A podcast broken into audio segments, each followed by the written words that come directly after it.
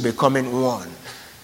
So it's you and me incorporated. When you and me becomes incorporated, it's two becoming one. And Paul writing in Ephesians chapter 5, he said, I speak to you a mystery. It means that even me, I don't really understand it so much. How one plus one will not become two, but one. It has to have a spiritual foundation. Anytime you encounter a mystery, you know, normally what you don't understand, you mystify. It's not everything you don't understand that you should mystify, but there are certain things you don't understand. It's okay to mystify them. Marriage is one of them. But what we have realized is that you can learn the way of the Spirit. You can learn marriage from the mind of God if you would choose to confront marriage not as something mundane or so simple that any rational mind can handle because there are certain aspects of marriage that is beyond a rational mind. It's beyond a rational mind. What am I saying this morning? This morning I'm speaking to the subject of the covenant perspective to marriage. The covenant perspective to marriage. And the first, the first foundation I want to lay to this uh, uh, topic is the fact that marriage is not a man's idea. Marriage is not a culture of a people. It's not the tradition of a tribe. It is God's idea. It is God's idea.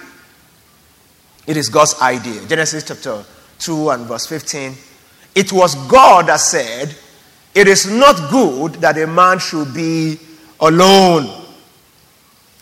Bible says, Then the Lord, no, sorry, verse, verse, verse, yeah, verse 18.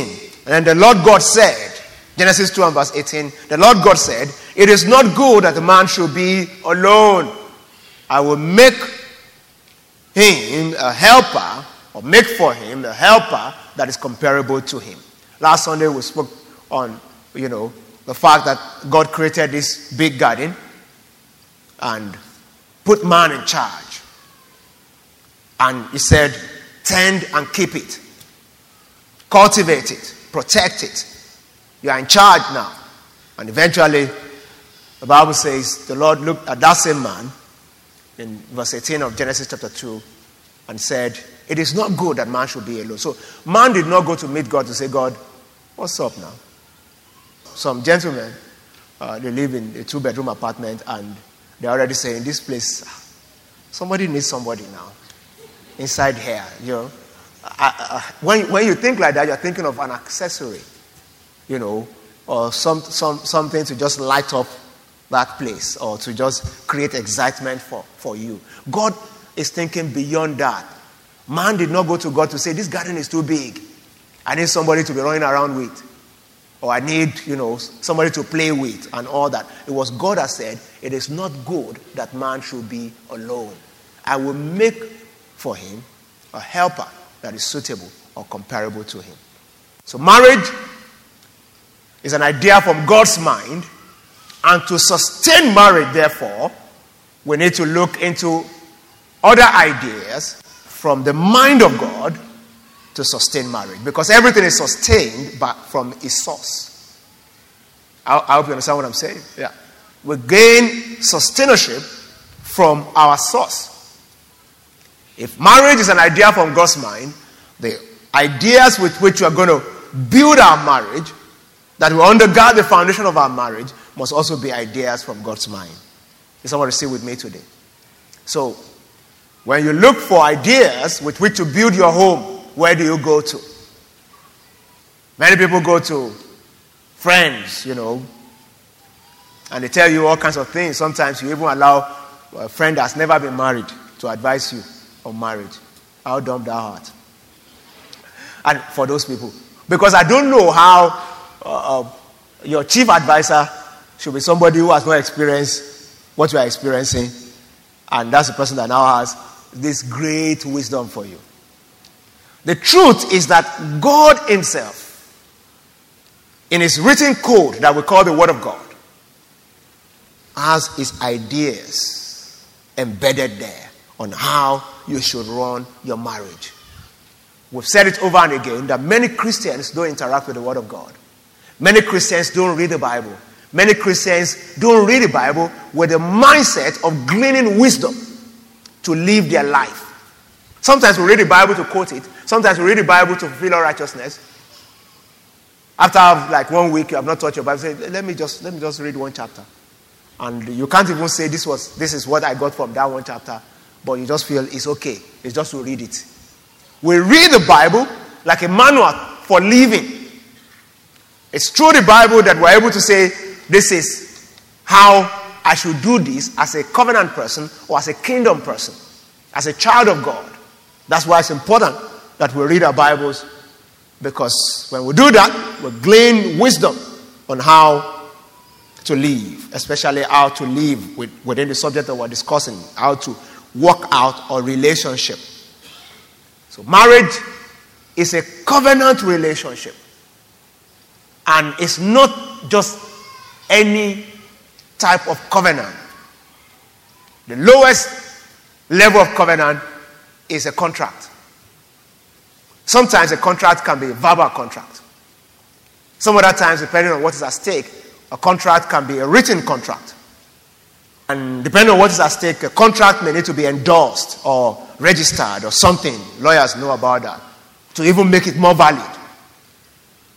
But when we come to the realm of covenant, we're talking about something that is beyond a casual agreement. We're talking about something that takes a dimension of a spiritual commitment. And because it's a spiritual commitment, God demands blood. Without the shedding of blood, there's no remission of sin. Uh, uh, and uh, the life of the flesh is in the blood. So when uh, there's an exchange at that level where life is involved through the blood, that's why the marriage covenant itself when it's enacted properly, it's also a blood covenant. Blood must flow.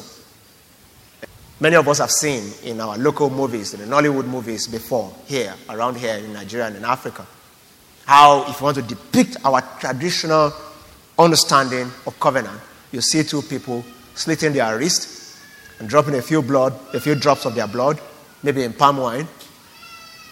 You drop your own, I drop my own, we mix it. That's how we cut covenants in Africa. But those are lower level contracts or co- covenants. The blood of the sinless Son of God enacted the covenant that I have with God. It is superior to the blood of sinful people promising themselves something. And if sinful, sinful people promising themselves something will believe that if you go back on that agreement after our lives have been mixed together, which means your life is my life and my life is your life, that something will happen to you. And they speak to the conscience of nature and things happen. How do you then think that the God of all flesh will go back on his covenant with us? Covenant that rests on the blood of the sinless Son of God. And God placed marriage at that level. That's the level that has placed marriage as a covenant. Place marriage at that level. So a covenant is a spiritual commitment. It's unilateral commitment to do your part regardless of if the other person fulfills his or her part. In a contract, somebody commits to give you X amount of money so that you can do your part maybe it's a building contract, and then they take milestone measurement. And then they disburse again, and then you do your part. The difference between that and a covenant, especially the marriage covenant, and God's covenant with you and I, which is what we can compare a marriage covenant with, is that you go to site without mobilization. All the people in real estate here, they understand what I'm saying. Yeah. It's like building a house for somebody who has not paid you any amount of money. Yeah. Your side is not dependent on the performance of the other person. It is scary. I know. That's the covenant that we're talking about. Ephesians chapter 5 and verse 21, message translation. I'll read from verse 21 down to maybe uh, verse 32 or so. Ephesians chapter 5 and verse. He said, out of respect for who? I cannot hear you. For who? As we read this passage, you see Christ, Christ, Christ. And we're talking about marriage. Bringing God into the center of it. Because that's what makes it a covenant. Out of respect for Christ, be courteous reverently to one another. Wives, understand and support your husbands in ways that show your support for Christ. You are doing it for Christ. Just follow me. The husband provides leadership to his wife the way Christ does to his church, not by domineering, but by cherishing. So, just as the church submits to Christ as he exercises such leadership, wives should likewise submit to their own husband. Husbands, go all out in your love for your wife, exactly as Christ did for the church. A love marked by giving, not just getting. Christ's love make the church whole. His words evoke beauty. Everything he does and says is designed to bring the best out of her. Dressing her in dazzling white silk, radiant with holiness. And that's how husbands ought to love their wives. They are really doing themselves a favor since they are already one in marriage. Look at verse 29. No one abuses his own body. Does he? He feeds and pampers it. That's how Christ treats us. The church, since we are part of his body. And this is why a man leaves father and mother and cherishes his wife. No longer two, they become one, one flesh. This is a huge mystery. I don't pretend to understand it at all. Says, uh, what's clearest to me is the way Christ treats the church. And this provides a good picture of how each husband is to treat his wife, loving himself in loving her, and how each wife is to honor her husband.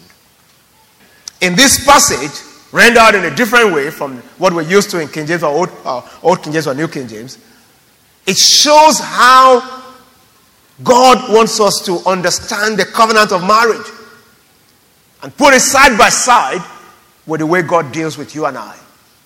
Saying that the same covenant that I have with God is almost like the same covenant that I have with my wife. They are in the same class. Husbands, love your wife as Christ loved the church. Same class. Yeah. Put it on the same level. Judge it the same level. We live in a time and an age where people don't want to hear God when it comes to marriage. And we don't know that it's the devil that is doing that. Because marriage is not a tradition of your tribe, it was God's idea. How do you get into it or run it without God and think that it will work? That's why marriages are no longer working as they used to. So, starting from, I'm even contemplating marriage. I'm becoming old enough to get married. What do I engage in? Am I engaging in prayer and seeking the wisdom of God on how to go about it, or I become a relationship hustler? Jumping from one to the other and just, just thinking, okay, I will, I will learn it as I do it. You know, that's, that's the mindset of the young people today. Yeah. That is a matter of getting experience. Yeah. They break your heart there, you mend it. You break, uh, you broke somebody's, uh, they break bottle or something. They broke, you know. Eventually, you become a bundle of experience without wisdom. That's what happens to such people. You've done so many relationships where we cannot see any traits of practical wisdom of God. Because you are busy chasing relationships here and there when the wisdom on how to do it is available. And if you go that direction, in no time, we'll start to see the fruits of that wisdom in you. So that when you get into the marriage, practically, we see that this is somebody who has been prepared for this. Success only happens when opportunity meets preparation. There's no success in marriage when we are only seeking opportunity without adequate preparation. All the singles tweet it. Because your friends need to hear that. Success happens when opportunity meets preparation. When it's only opportunity you are chasing and you don't focus on preparation, it's a recipe for failure. Big recipe for failure. And for those of us who are already in marriage, we keep seeking to get better and better and better. Because on a daily basis, marriage creates opportunity to love somebody the way Christ loved the church. So we need to keep put our A game on on a weekly basis, on a daily basis. That's the only way we can make something serious out of this relationship. Praise God. So one distinguishing factor between marriage as a covenant, I mean between the, the marriage covenant is the fact that God is in it. It is not just the man and the woman. So let, us look at the, the, the, the marriage triangle. This, this is what it looks like God, man, woman. It's not just, there's the lateral part of marriage, there's a vertical part of marriage. You know what, what we have now? If you see some, some people's marriage, uh, it's not even a triangle, marriage construct or line. It's a straight line. The man is on top, the woman at the bottom. And the line is very long. And they now put a bracket between the top and the bottom. And beside the bracket, you write gap. Huge gap. And that gap can be emotional, can be financial, can be mental, and it's the one on top, you know, is to show that this is what qualifies me to be here. That's not the way marriage is supposed to be. Marriage is a triangle. God isn't it. The Bible says a threefold cord is not easily broken, not a twofold cord. And the third fold is God. This is the understanding of marriage as a covenant. It's not just between two people, it's between three people. God wants to be a part of it from inception. So you get used to having Him as part of it. You get used to having Him as being a huge part of it. So we're partners with the same values, looking at the same God, both of us under the authority of God, and then the, the, the, the, the woman submitting under the authority of the man. The man, quote unquote, being the leader, the, the best among equal. Yeah. Or the, the, the leader of the pack, if I can just put it that way. Yeah. Even when it comes to the issue of submission, was to submit to one another. Yeah. And a man derives his authority from submission to authority, the authority of God. Remember the, the, the, the, uh, the encounter of Jesus with the centurion? The centurion told Jesus, I'm a man under authority. That's how come I understand your authority. Jesus did not disprove it that he was a man under authority. Because he said, I'm also a man under authority. This was the centurion who asked Jesus to, to heal his son. And Jesus said, I'll come to your house. And the man said, You don't have to come to my house. Jesus said, Why? He said, Because I'm also a man under authority. I say to one, Come, and he comes. He said, I have 100 soldiers under me. I'm a centurion. I say to one, Go, and he goes. I'm under the authority of Rome. It's not because of me, it's because I'm a centurion under the authority as a Roman soldier all those hundred, they don't burn them well. The Nigerian in me is coming out. Yeah. Say, see, all those hundred, they have no choice but to listen to me. I'm under the authority of Rome as a centurion. If I say to this one, go, it goes. Come, come, it comes. Jesus, you are under the authority of God. You have delegated authority on this planet. Speak only, and my servant will be healed. Because whatever is troubling my servant is under your authority. I hope you understand what I'm saying. Ah. So when you see any authority that is not delegated, it is fake. Including the authority of the president of a nation is a delegated authority under God. The people who use it as if it's not delegated, God takes it and takes the whole thing. Yeah. And then it becomes apparent that it was delegated. So, as a man in the home, let's not behave as if it's not delegated authority. It's because we're good, it's because this and that. It's delegated authority that we have. That's the covenant perspective to marriage. The man and the woman, they are, can you put that triangle back for me? They're both under the authority of God. But there's one head under the delegated authority. Yeah. This is the person that will be asked questions when God wants to ask questions.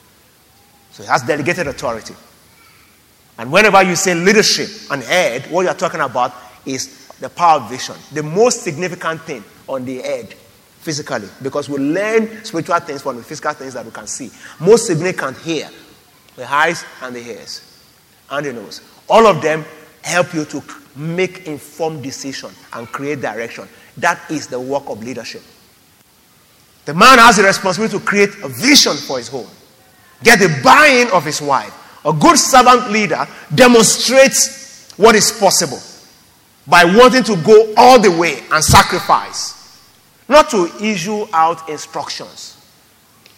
And a man under delegated authority understands it and wants to live in such a way that you can cast a vision, get everyone's buy in, and move them in the direction of that vision.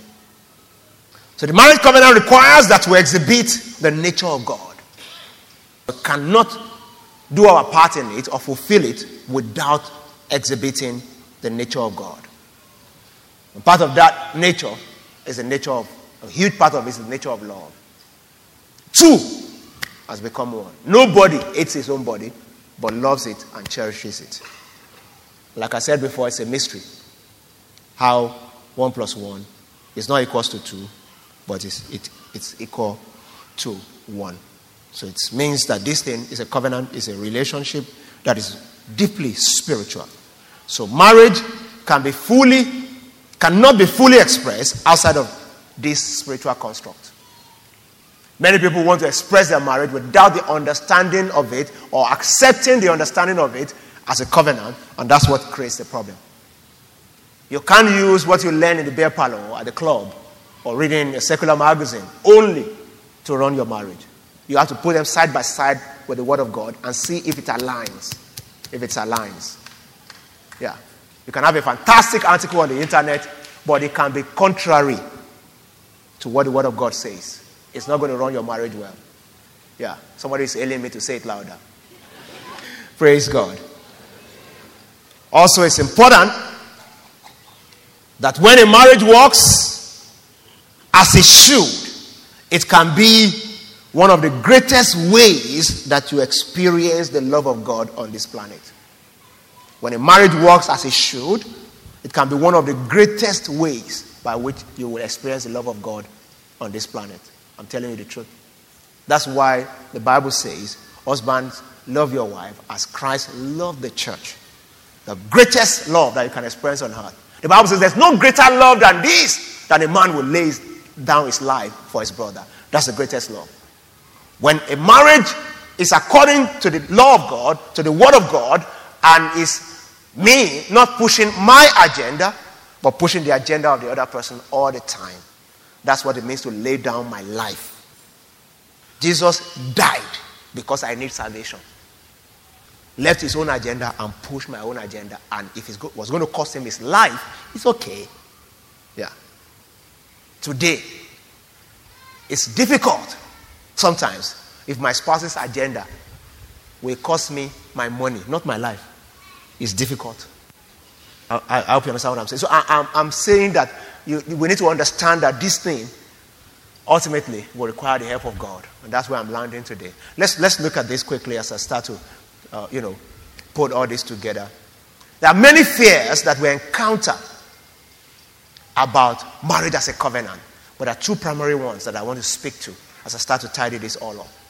Two fears people often have about marriage as a covenant. One, the fear of not dealing with our spouses based on met or unmet expectation. I spoke to that a little last week. And I know some people left, you know, with their minds everywhere. Is pastor advocating that we should be coping with irresponsible spouses and look away when people misbehave? When pastor say I should love somebody, I'm going back to school, and I should be looking away, I should be smiling at him. That, that's what some, some people left with that feeling last Sunday. Am I saying the truth? Yeah. To say, are we not breeding irresponsibility? Eh? A woman that has refused to show me care, I should still be buying woman hair for her. Eh? That's, that's how some people left. I mean, a woman that, you know, I, I come home, I have to ask and shout before there's food to eat. When if I go to my friend's house, before we enter, the table is already set. Yeah. As we enter like this, there are three kinds of dishes. My friend will be asking me, what, which one do you want? Coconut rice or this one or that one? Because his wife is the wife. You know, there's a wife and there's the wife. that, that's, that's the way some people left last Sunday. Like, how do I love somebody who does not deserve my love? And you say, God. I've not changed my mind. I just need to explain it a little better. I hope you understand what I'm saying. Because we're talking about the Word of God here, which is infallible, which does not change based on peculiarities of situations. The Bible says the law of the Lord is perfect, converting the heart. Psalm 19. The, the, the, the law of the Lord is perfect.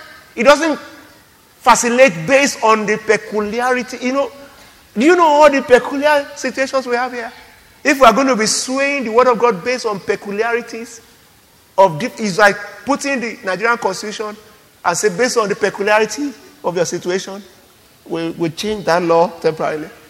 Yeah, and then the peculiarity is just like let me distract myself. When somebody based on one peculiarity wanted a third term, you know, it's a peculiarity and peculiar situation. Yeah. That, that, that's, that's, and we, I mean, and people said, no, let's stay with what we have. Yeah. That's what I'm talking about. The way some of us want to run our marriage is to play up the peculiar situation, take it over and above the Word of God with sentiments.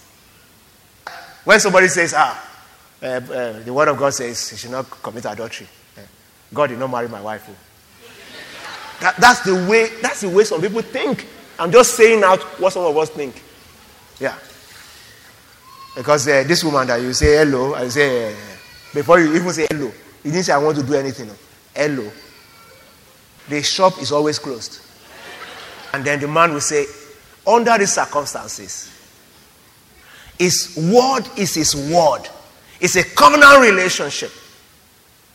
You don't give somebody as an excuse for breaking your covenant with God. Because that covenant is not just with a woman, it's also with God. Can I get an amen from somebody? Praise God. So, two fears. One, the fear of not dealing with our spouses based on met or unmet expectation. It's a great fear. The Bible says that the covenant love that we have in a covenant marriage is not to be regulated by met and unmet expectation. It's an unconditional love. It's not that we don't have expectations, but we don't regulate, use it to regulate our love. We don't use it to regulate how we love. The question is some people will say, uh, um, this may result in Irresponsibility. People will abdicate their responsibility. I still love them anyhow. Yeah. Somebody's misbehaving and I'm still loving. Am I not encouraging bad behavior? And it reminds me of the responses we get when we preach about the grace of God and how grace is unmerited favor and how God will forgive your sins. The one you are sinning now, the one you will sin, He has already forgiven everything. And people say, Is that not an encouragement for people to keep sinning? And Paul says, Shall we continue in sin that grace may abound? And he said, No. But yet God has not changed his mind about grace. Because grace has two dimensions. One is a dimension that leads to salvation. The other one, according to uh, uh, Titus chapter 2, it says, uh, The grace of God that brings salvation as a teaching us to put aside ungodly living. There's a grace for lifting out of the pool of sin, and there's a grace for forgiveness of sin. They work hand in hand. So when somebody enters into the zone of grace, the zone of grace does not mean that you have become perfect. It means that your life starts to go up. It may be like this, like a up and down kind of trajectory, but it's upwardly mobile. Yeah. You are still experiencing a bit of up and down, but you are going up.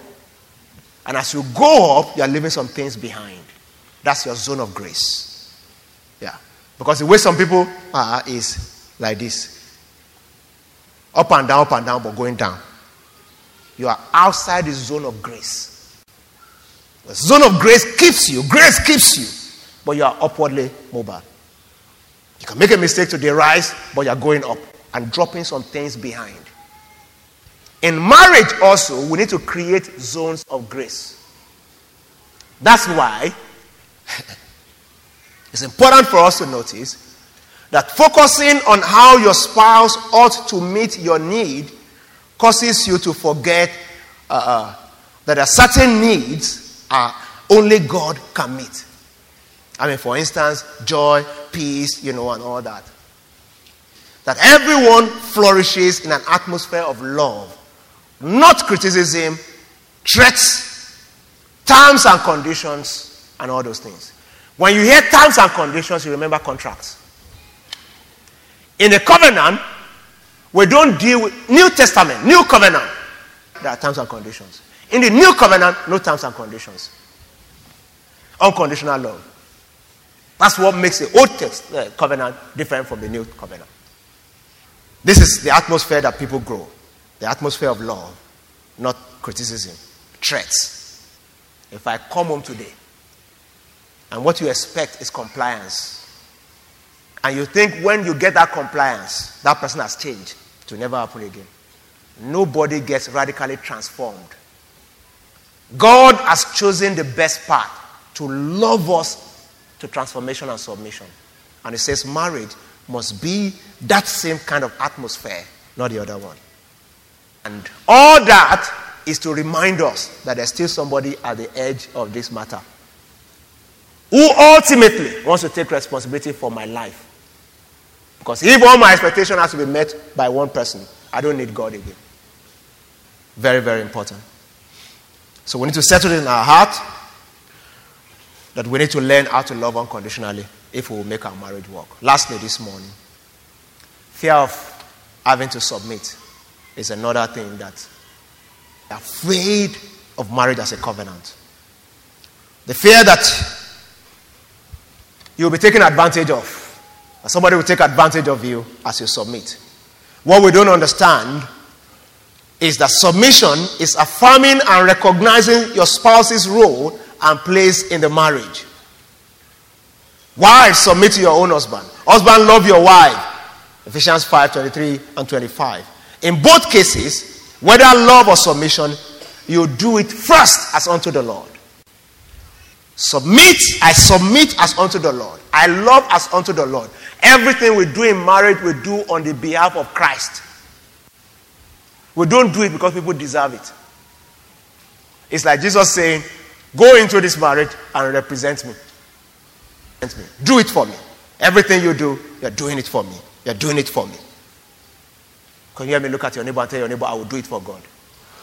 It again, say, I will do it for God Yeah, doing it. You're doing it, doing it for God. Doing it for God. So in marriage, love and submission, they're both acts of reverence and obedience to God who created marriage. So you show your reverence to, for God through your actions to your spouse. So we don't love and submit as a response to our spouse's action. But we, we do that as a response to God's instruction. That's why we do that. And it's also important to note that love and submission, they don't love and submission don't make you weak or inferior to your spouse. They don't make you weak or inferior to your spouse. It takes great strength to love and submit the way God instructs. Great strength to love and submit the way God. The one that is loving and submitting is the stronger one, not the weaker one, because it takes great strength to love. It takes great strength to submit. But the devil wants to turn it around on our mind to make us feel like the one that is loving and submitting is the weaker one, the doormat. It takes great strength to love and to submit in marriage. First Peter chapter 5 and verse number 5. Can you put that up for me? Let me let me wrap up on that. It says, likewise, you younger people, submit yourselves to your elders. Yes, all of you be submissive to one another. All of you be submissive to one another. Be clothed with humility. For God resists the proud, but gives grace to the humble. What does that mean? Humility, like I said before, is saying, Your stuff before my stuff. I put it ahead of me. Humble myself. It means to pull myself back for somebody to have a right of way. Yeah. When I submit, it's the same thing. I submit to your authority. You have your way, then I follow. And God says, in a marriage where there's no mutual submission, love, and respect, count me and my divine help out. God resists the proud and gives more grace to the humble. A lot of the time when we read that scripture, leave it on the screen. When we read that scripture, we think that God is talking only about individuals and how they should deal with their pride. When a marriage is also constructed, there's a way we can construct a marriage that the help of God will be very far because there's no love and submission, especially submission. Submitting to one another and submitting to God's authority. God resists the proud. Does not only mean that God shows the proud away. No. He withholds his grace, which is his divine assistance and help from the proud. Yeah. He holds it back. And the proud is the one that is refused to submit and walk in humility. He said, I will hold it back. I hold back my help. I hold back my grace. You know, I, I direct it, you know, in abundance to the one that is humble. Do you want the help of God to be overflowing over your marriage? Put it together in a way that shows humility, that shows submission to God's authority and submission to one another. Submission to one another. And somebody may be asking the question what happens to couples whose spouses are not in the faith and they keep trying to obey God's word, but they are not seeing any change in their spouses. Or somebody who's saying, What about people dealing with wicked or unreasonable spouses? I'll say this spouses who refuse to love, nurture, care, and provide for their spouses or home, when it's within their ability to do so, are unreasonable and unloving. It's time to do course correction. Because the Bible says you are worse than an infidel if you cannot provide. And that provide there means money, but it means more than money. Because the need in the house is not only money. There are emotional needs that money cannot buy. There's companionship, you know, and all that. And everything should be well rounded. But if it's, you know, somebody outside of this space who is not listening to the same thing with you, the encouragement from the scripture is that you should not be weary in well doing. Because the Bible says you will reap if you don't faint. So don't be weary in well doing. If your strength is failing, I want you to seek God. Let godly people intervene and hold both of you accountable. Keep pushing for the marriage to work. Don't walk out because you feel it's all about me. I'm the only one trying, you know, and all that. Keep pushing. Let's keep praying. And let's keep trusting God that one day this person will listen to somebody from the way God wants marriage to be run. When Jesus explained it to his disciples, you know their response? If this is the way of the way the life of a man is going to be, they said it's better not to marry. And Jesus had to had to encourage them to say that with man, some things are see. His disciples said to him, If such is the case of a man with his wife, it is better not to marry. Matthew 19, verse 10. But Jesus responded to them by saying, uh, with, uh, but he said to them, All cannot accept this, saying, But only those to whom it has been given. If you are married, married right now, it has been given. It has been given. Yeah. It has been given. Yeah. And Jesus also, uh, you know, said that uh, with God all things are possible. With man it may be impossible, but with God all things are possible. I hope somebody is following me this morning. But it simply means that we need the help of God. Yeah. We need the help of God. Romans 8 and verse 26. Likewise, the Spirit also help our infirmity, for we do not know how to pray as we ought to. But the Spirit helps our infirmity. You know, praying with us or praying for us with groanings that cannot be uttered in articulate speech. But the Spirit wants to help us. We need to crave to be filled again and again and to bring God into the mix again and again and to revisit the fact that it takes the help of God to work out a marriage. When we become so independent of God, we're taking grace out of that construct, it becomes a chore. It becomes very difficult. It's rather than two coming to uh, uh, uh, uh, what the Bible says that two are better than one, it becomes two are better than one. Because somebody will say, when I was single, my life was better than this. Yeah, I hear that a lot in, in, in counseling. In fact, I've never suffered like this in my life. As a single person, I was happy. I thought I would be happier in marriage. But I've been chasing that happiness since. Pastor.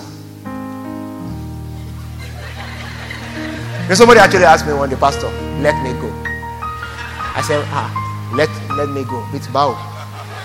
You know, I said, say, I'm not, I'm not holding you. I'm not holding you. I, I didn't write the Bible. You know, I'm not the one that wrote the Bible. It requires grace and the help of the, of, of, of the Spirit of God. And that's how I want us to pray today. That God will give us grace.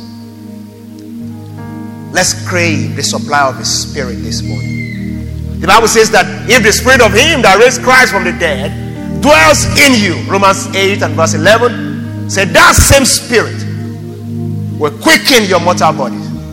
That Spirit quickens your emotions and give you strength. It quickens your intellect to accept superior wisdom on how to run your home and we receive divine help from the Spirit. Ephesians 5 and 18 said, Don't be drunk with wine, which is dissipation, but be continually filled with the Spirit because you need it to run a marriage. To be continually filled with the Spirit. Continually filled with the Spirit.